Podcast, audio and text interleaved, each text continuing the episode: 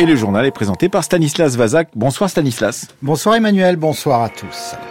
La France peut envoyer des soldats en Ukraine mais sans être belligérante. C'est la réponse de l'Elysée à la polémique déclenchée par les propos d'Emmanuel Macron hier soir. Le président français vivement critiqué dans toute l'Europe mais aussi à l'Assemblée nationale à Paris. Page spéciale dans ce journal avec Claude Guibal, Nathanaël Charbonnier, Stéphane Robert. Joe Biden espère un accord de cessez-le-feu d'ici lundi à Gaza. Ni le Hamas ni Israël ne confirment l'optimisme du président américain. Nous ferons le point avec Thibault Lefebvre à Jérusalem. La consommation de gaz a reculé de 20% en France en deux ans, une sobriété énergétique qui traduit aussi un certain recul de l'activité économique française. Enfin, la menace informatique augmente à quelques mois des Jeux Olympiques de Paris. Les cyberattaques qui passent aussi par les téléphones portables alertent l'ANSI, l'agence française de sécurité informatique. Il y a deux ans, alors que les chars russes fonçaient sur Kiev, Emmanuel Macron voulait éviter d'humilier la Russie. Il se félicitait d'avoir gardé le contact avec Vladimir Poutine. Désormais, le chef de l'État français veut empêcher le président russe de gagner la guerre en Ukraine. Il a même évoqué hier soir la possibilité d'envoyer des troupes au sol. Ce n'est pas exclu, a répondu Emmanuel Macron à la question d'un journaliste à l'issue de la conférence de soutien à l'Ukraine organisée par la France. Des propos largement critiqués dans les capitales occidentales. On va y revenir dans un instant. D'où la volonté de l'Élysée d'expliquer aujourd'hui la position française. Claude Guibal, pour l'exécutif, on peut imaginer l'envoi de troupes en Ukraine, mais sans franchir le seuil de belligérance. Emmanuel Macron a de fait brisé hier un tabou, mais autour du président aujourd'hui, on procède à une analyse de texte. Non, on ne parle pas d'envoi de troupes destinées à combattre l'armée russe en Ukraine, mais un hypothétique envoi serait lié à des activités non offensives, mais considérées comme prioritaires, comme les actions de déminage, la coproduction d'armements sur le sol ukrainien, le maintien opérationnel du matériel livré. Bref, on tempère les déclarations martiales d'hier, on prend acte du manque de consensus sur le sujet, mais on répète que l'objectif commun et consensuel, lui, est d'empêcher que la Russie ne gagne la guerre et que chacun le fera en fonction de ses moyens, mais en veillant à la cohérence de l'ensemble. En clair, qu'aucun des partenaires de l'Ukraine n'interdit à l'autre de faire davantage. Pour l'Élysée, il faut absolument envoyer le signal très clair à Vladimir Poutine qu'il ne gagnera jamais la guerre et qu'aucun moyen n'est exclu par principe à ce stade. Une façon pour Emmanuel Macron d'occuper le vide en s'imposant par les mots à la tête du soutien à l'Ukraine, tout en endossant par ailleurs pour l'opinion publique française les habits du chef de guerre. Claude Guibal, merci. Le disais, les propos d'Emmanuel Macron ont suscité une tempête de réactions à travers toute l'Europe. Berlin, Londres, Madrid, Varsovie, Prague et d'autres alliés européens de Kiev ont opposé une véritable fin de non-recevoir au président français. Avec vous, Nathanaël Charbonnier, on fait le point sur les principales réactions. Et la phrase du responsable de l'Alliance est sans équivoque qui a déclaré que l'OTAN n'a aucun projet d'envoi de troupes de combat en Ukraine. L'OTAN qui se démarque, tout comme les Britanniques qui dans la matinée ont précisé que Londres ne prévoit pas de déploiement à grande échelle en Ukraine, en plus du petit nombre de personnes déjà sur place en soutien à l'armée de Kiev. Plus radicale encore la réaction espagnole, puisque Madrid n'est pas d'accord avec l'idée d'envoyer des troupes. La phrase est signée de la porte-parole de l'exécutif qui s'est exprimé sur le sujet à la sortie du Conseil des ministres, ajoutant que l'important est de se concentrer sur l'urgence, à savoir accélérer la livraison de matériel militaire. Pas d'accord non plus le gouvernement italien, qui l'a dit lui dans un communiqué du gouvernement, tout comme le chancelier allemand qui a déclaré qu'il n'y aura aucune troupe au sol, aucun soldat envoyé ni par les États européens, ni par les États membres de l'OTAN. Ah, merci Nathanaël Charbonnier. Tempête en Europe, mais aussi en France, où les propos martiaux d'Emmanuel Macron ont été largement condamnés par la classe politique, de l'extrême droite à la gauche. L'hypothétique déploiement de soldats français en Ukraine inquiète. Stéphane Robert, bonsoir. Oui, bonsoir Stanislas. Le sujet s'est invité à la séance des questions au gouvernement à l'Assemblée, avec notamment une passe d'armes entre Gabriel Attal et Marine Le Pen. Oui, le gouvernement a été interpellé à plusieurs reprises cet après-midi sur le possible envoi de troupes françaises en Ukraine. Mais la prise de parole la plus attendue et la plus écoutée, Monsieur le Premier ministre, fut celle de Marine Le Pen. En affirmant que l'envoi de troupes au sol n'était pas exclu, Emmanuel Macron a franchi une étape supplémentaire vers la co-belligérance, faisant planer un risque existentiel sur 70 millions de Français et plus particulièrement sur nos forces armées déjà déployées à l'est de l'Europe. Le Premier ministre Gabriel Attal, en visite depuis 7 heures ce matin au Salon de l'Agriculture, a brièvement suspendu sa déambulation au Parc des Expositions de la Porte de Versailles pour venir tout spécialement au Palais Bourbon. Madame Le Pen Répondre à la chef de file du Rassemblement national. Quand on regarde les positions qui sont les vôtres, qui ont été les vôtres, vous défendiez une alliance militaire avec la Russie. Pas il y a 10 ans, pas il y a 5 ans, il y a seulement 2 ans, c'était dans votre programme pour l'élection présidentielle. Si vous aviez été élu en 2022, Madame Le Pen, on ne serait pas en train de fournir des armes aux Ukrainiens pour se défendre, on serait en train de fournir des armes à la Russie pour écraser les Ukrainiens. C'est ça la réalité. C'était dans votre programme. Ce fut la seule prise de parole du Premier ministre. Il est reparti avant la fin des questions au gouvernement pour le Salon de l'agriculture. Depuis plusieurs jours, le président de la République et son Premier ministre concentrent leurs attaques en direction du Rassemblement national. Ce matin déjà sur RTL, Gabriel Attal affirmait que le parti de Marine Le Pen poussait certains agriculteurs à la violence. Le Rassemblement national est le passager clandestin de la crise agricole, a dit le Premier ministre. Cet après-midi, il rappelle la proximité passée de Marine Le Pen avec le régime russe et Vladimir Poutine. L'objectif étant peut-être de rediaboliser le Rassemblement national qui fait la course en tête dans les sondages à trois mois des élections européennes. Stéphane Robert, merci. Notons que l'Elysée a promis un débat au Parlement sur la question du soutien à l'Ukraine. Le gouvernement fera une déclaration sur l'accord bilatéral de sécurité conclu avec Kiev le 16 février dernier. Le débat qui suivra sera conclu par un vote à une date qui n'a pas été précisée. Et pendant ce temps-là, en Russie, la répression continue à s'abattre sur les opposants. Onze jours après la mort en détention d'Alexei Navalny, le dissident Oleg Orlov a été condamné aujourd'hui à deux ans et demi de prison. Orlov était un pilier de l'ONG Mémorial, co-lauréate du Nobel de la paix en 2022. La justice russe a ensuite dissous l'organisation. Le dissident a été condamné pour avoir dénoncé l'invasion de l'Ukraine, Valérie Krova. Tout au long des débats, Oleg Orlov a gardé le silence, lisant ostensiblement le procès de Franz Kafka. Il s'en est expliqué à la fin du réquisitoire. Le héros de Kafka ne sait même pas de quoi il est accusé, mais il est malgré tout condamné et exécuté. Dans les faits, c'est un article paru dans Mediapart en novembre 2022 qui a valu à Olof cette condamnation à deux ans et demi de prison. Opposé à la guerre, il qualifiait le régime de Vladimir Poutine de totalitaire et de fasciste. Je ne regrette rien et ne me repens de rien, insistera-t-il dans sa déclaration. Non sans avoir dénoncé au préalable le rouleau compresseur de la répression, illustré par la mort d'Alexis Navalny, ou plutôt par son assassinat, selon ses mots, et de prendre à témoin la cour devant laquelle il comparaissait. N'avez-vous pas peur de voir ce que notre pays est en train de devenir? Le châtiment sera inévitable pour ceux qui commettent des crimes en Ukraine, a-t-il lancé, comme une ultime flèche décochée à ses accusateurs. Valérie Krova. Joe Biden s'est montré résolument optimiste hier soir quant à une trêve à Gaza. Le président américain a affirmé qu'un accord pourrait être trouvé dès lundi. Il prévoirait un cessez-le-feu et une libération d'otages. Toujours selon Joe Biden, Israël aurait accepté de suspendre ses opérations militaires à Gaza pendant le ramadan qui commence le 10 mars. Le problème, c'est que les deux belligérants ne confirment pas l'optimisme du locataire de la Maison Blanche. Thibault Lefebvre nous appelle de Jérusalem. Pour le Hamas, ces déclarations sont prématurées. Selon le ministère des Affaires étrangères qatarien, il n'y a aucune avancée sur un accord de cessez-le-feu. Et du côté du gouvernement israélien, le cabinet de guerre a discuté hier des différentes options militaires pour une offensive à Rafah. C'est la dernière ville de Gaza épargnée par les combats au sol et l'heure ne semble être ni à la trêve ni à la négociation. Il y a donc de l'espoir du côté américain et de Joe Biden, mais pas beaucoup plus pour le moment, parce que concrètement, le premier ministre israélien Benjamin Netanyahou reste depuis la fin de la première trêve le 1er décembre sur la même ligne, anéantir l'appareil militaire du Hamas et empêcher qu'un nouveau massacre puisse se reproduire.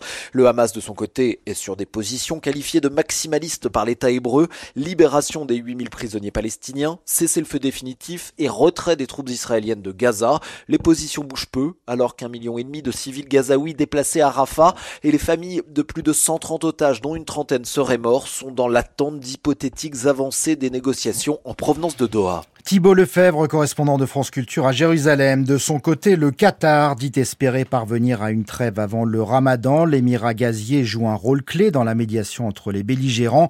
Le ministère qatari des Affaires étrangères reste plus prudent que Joe Biden en raison, dit-il, d'une situation changeante sur le terrain. L'émir du Qatar est à Paris ce soir. Tamim Ben Hamad Al Thani doit dîner à l'Élysée avec Emmanuel Macron. S'agit-il d'un tournant énergétique pour la France? La consommation de gaz des Français est tombée en 2023 à son plus bas niveau depuis une trentaine d'années. Elle a reculé sur un an de 11,4% selon le gestionnaire de réseau GRT Gaz. Et depuis 2021, cette baisse atteint même les 20%. Hakim Kasmi, bonsoir. Bonsoir Stanislas Vazak. Les Français consomment moins de gaz, c'est une bonne nouvelle pour la transition écologique, mais c'est aussi le signe d'une certaine faiblesse de l'activité économique. Oui, dans l'industrie, la baisse de la consommation de gaz a été de 7,4% l'année dernière. Les secteurs concernés sont surtout la chimie, le raffinage, le verre ou encore le papier. Une baisse de la demande qui n'est pas forcément un bon signe pour l'économie, mais surtout pour l'emploi, estime Nicolas de Warren, le président de l'Union des industries consommatrices d'énergie. S'il y a des usines qui sont conduites à fermer, un groupe chimique vient d'annoncer la fermeture d'un atelier pas de Lyon qui, fabrique de la vanilline, c'est-à-dire de la vanille de synthèse. C'est bien l'indication que la concurrence extra-européenne est exacerbée. Il est incontestable que nos concurrents extra-européens, qu'ils soient américains ou asiatiques, et chinois en particulier, bénéficient de conditions d'accès à l'énergie qui sont aujourd'hui beaucoup plus compétitives. Pour autant, si les prix du gaz sont beaucoup plus attractifs aujourd'hui, à 25 euros le mégawattheure, contre 60 à 100 il y a encore 18 mois, avec la volatilité des prix sur les marchés, mais aussi les enjeux environnementaux à tenir dans les prochaines années, aussi bien en France qu'en Europe, la prudence et surtout la sobriété restent de mise, selon Patrice Geoffron, économiste de l'énergie à l'université Paris-Dauphine. Le monde des fossiles est un monde dans lequel l'Europe est un nain, dans lequel euh, l'ensemble de fournisseurs ne sont pas des fournisseurs aussi stables que peut l'être par exemple la Norvège. Donc dans ce monde finalement assez hostile, la décarbonation, c'est avant toute chose un enjeu de sécurité collective pour les Européens. C'est ce qu'on a appris assez durement en 2022, qu'on avait peut-être un peu perdu de vue et qu'il faut surtout garder à l'esprit. Actuellement, la France importe 98% de son gaz, dont 22% est du GNL, du gaz naturel liquéfié, qui vient en grande partie des États-Unis et du Qatar. Un gaz qui coûte beaucoup plus cher que le gaz naturel, car il faut le transformer. Hakim Kasmi, merci. Au chapitre de l'énergie nucléaire, l'Elysée a annoncé aujourd'hui des investissements importants sur le site de La Hague dans la Manche, sans donner de chiffres. Le site Orano est spécialisé dans le retraitement des déchets nucléaires et la réutilisation des combustibles usagés EDF envisage de construire à La Hague un nouveau bassin, une piscine, pour entreposer ses combustibles. À quoi ressemble l'agriculture française aujourd'hui? L'INSEE publie ce soir un panorama de la France agricole, transformation de l'agriculture et des consommations alimentaires. Et alors que la question de la rémunération est au cœur de la colère agricole, l'Institut de la statistique se penche notamment, Camille Revel, sur les revenus des agriculteurs. Ils sont très variables, ces revenus, d'une année sur l'autre et selon le type de production, parce qu'ils sont sensibles aux intempéries et au contexte géopolitique et économique internationale. Dans le détail, seul un tiers du revenu des ménages provient de l'exploitation agricole à proprement parler. Le reste vient d'autres revenus, salaires, patrimoine, pensions de retraite. En 2020, le niveau de vie médian d'un agriculteur, c'est 22 800 euros. C'est proche de l'ensemble de la population, mais il y a un peu plus de disparité. Les 10% de ménages les plus aisés gagnent quatre fois plus que les 10% les plus modestes. Le taux de pauvreté des agriculteurs est de 16%, deux points de plus que pour l'ensemble de la population, mais il varie fortement selon le type d'exploitation. Il est plus faible pour la viticulture et les grandes cultures et plus élevé pour le maraîchage, l'horticulture ou les élevages ovins et bovins pour la production de viande. Camille Revel, merci. Les banques promettent des gestes aux agriculteurs en difficulté. Ils vont pouvoir notamment bénéficier de prêts à taux préférentiels et rééchelonner leurs échéances. C'est le résultat d'une réunion ce matin à Bercy entre le ministre de l'économie, Bruno Le Maire, et le secteur bancaire. Steak, escalope, jambon, filet ou encore entrecôte, il ne sera plus possible d'utiliser ces noms pour des produits d'origine végétale. C'est la conséquence d'un décret publié ce matin par le gouvernement français. La mesure sera mise en place le 1er mai et concernera seulement les produits français. Un premier décret avait été publié en juin 2022, mais ce dernier a été suspendu en référé par le Conseil d'État. Cette deuxième version était donc très attendue, Brian Nicolas.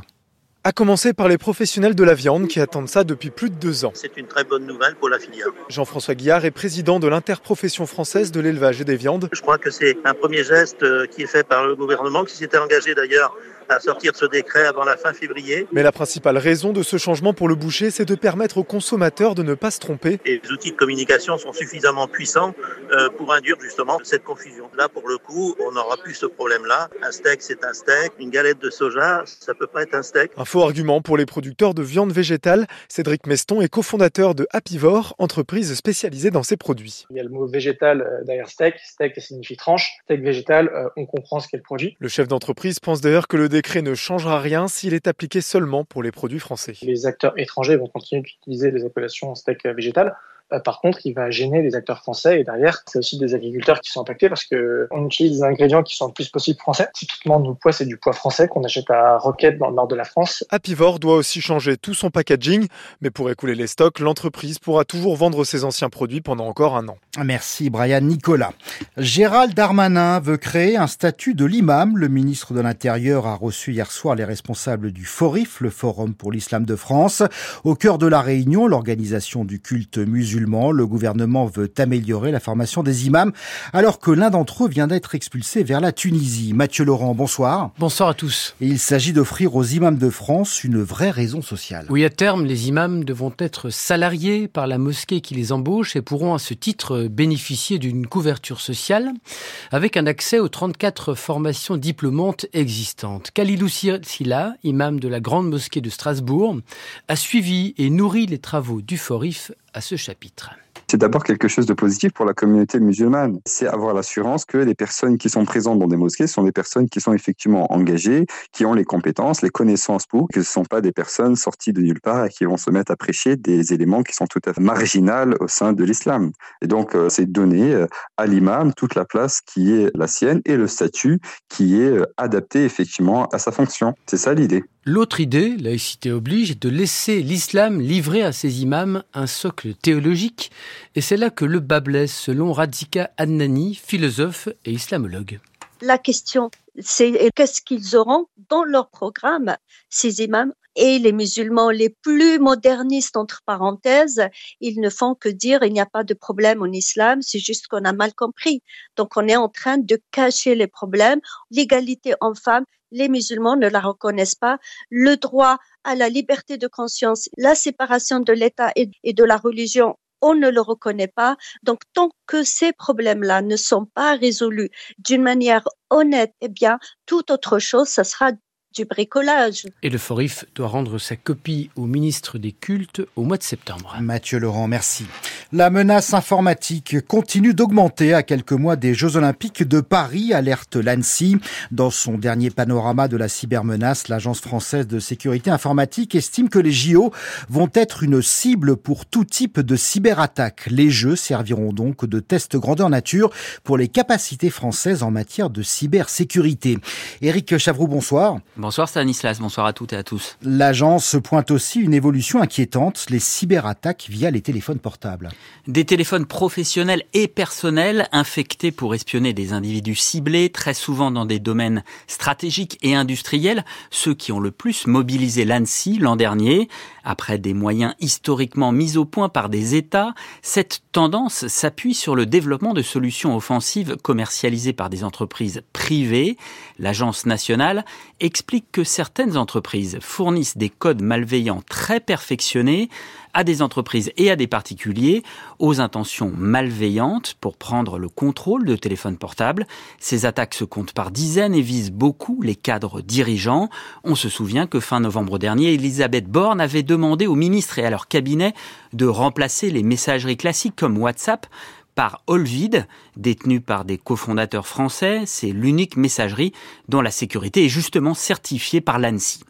Ce piratage de téléphones portables s'est aussi amplifié pour surveiller des opposants, des journalistes ou des défenseurs des droits humains, sans oublier bien sûr des militaires avec par exemple des périphériques Android de l'armée ukrainienne infectés par un code de réputation russe, et des politiques. Il y a quelques jours, le logiciel espion de fabrication israélienne Pegasus faisait ainsi à nouveau parler de lui, détecté dans les téléphones de Nathalie Loiseau et d'une autre eurodéputée, l'ancienne ministre des Affaires européennes d'Edouard Philippe préside désormais la sous-commission sécurité et défense du Parlement européen et avait fait inspecter son téléphone à la demande de l'institution Elle vient donc d'en changer. Éric Chavroux, merci. La sortie du dernier film de Jacques Doyon a été reportée à une date ultérieure. CE2, c'est son titre, devait sortir sur les écrans le 27 mars. À la mi-février, la production du film avait décidé de maintenir cette date, malgré la plainte de Judith Godrèche contre le réalisateur. Depuis, l'actrice Nora Hamzaoui, qui joue dans CE2, s'était opposée publiquement à la sortie du film en salle. Elle avait dénoncé, je cite, un mépris vis-à-vis de la parole des femmes. Un mot du temps demain, il sera plus sec en général, mais il continuera à neiger sur les Pyrénées, les Alpes et le Massif central. Sept départements restent en vigilance orange, notamment pour le risque de crue. Demain matin, il fera entre moins 2 et 8 degrés. L'après-midi, comptez entre 10 et 18 degrés du nord à la Méditerranée. C'est la fin de ce journal préparé ce soir avec Jean-François Braun.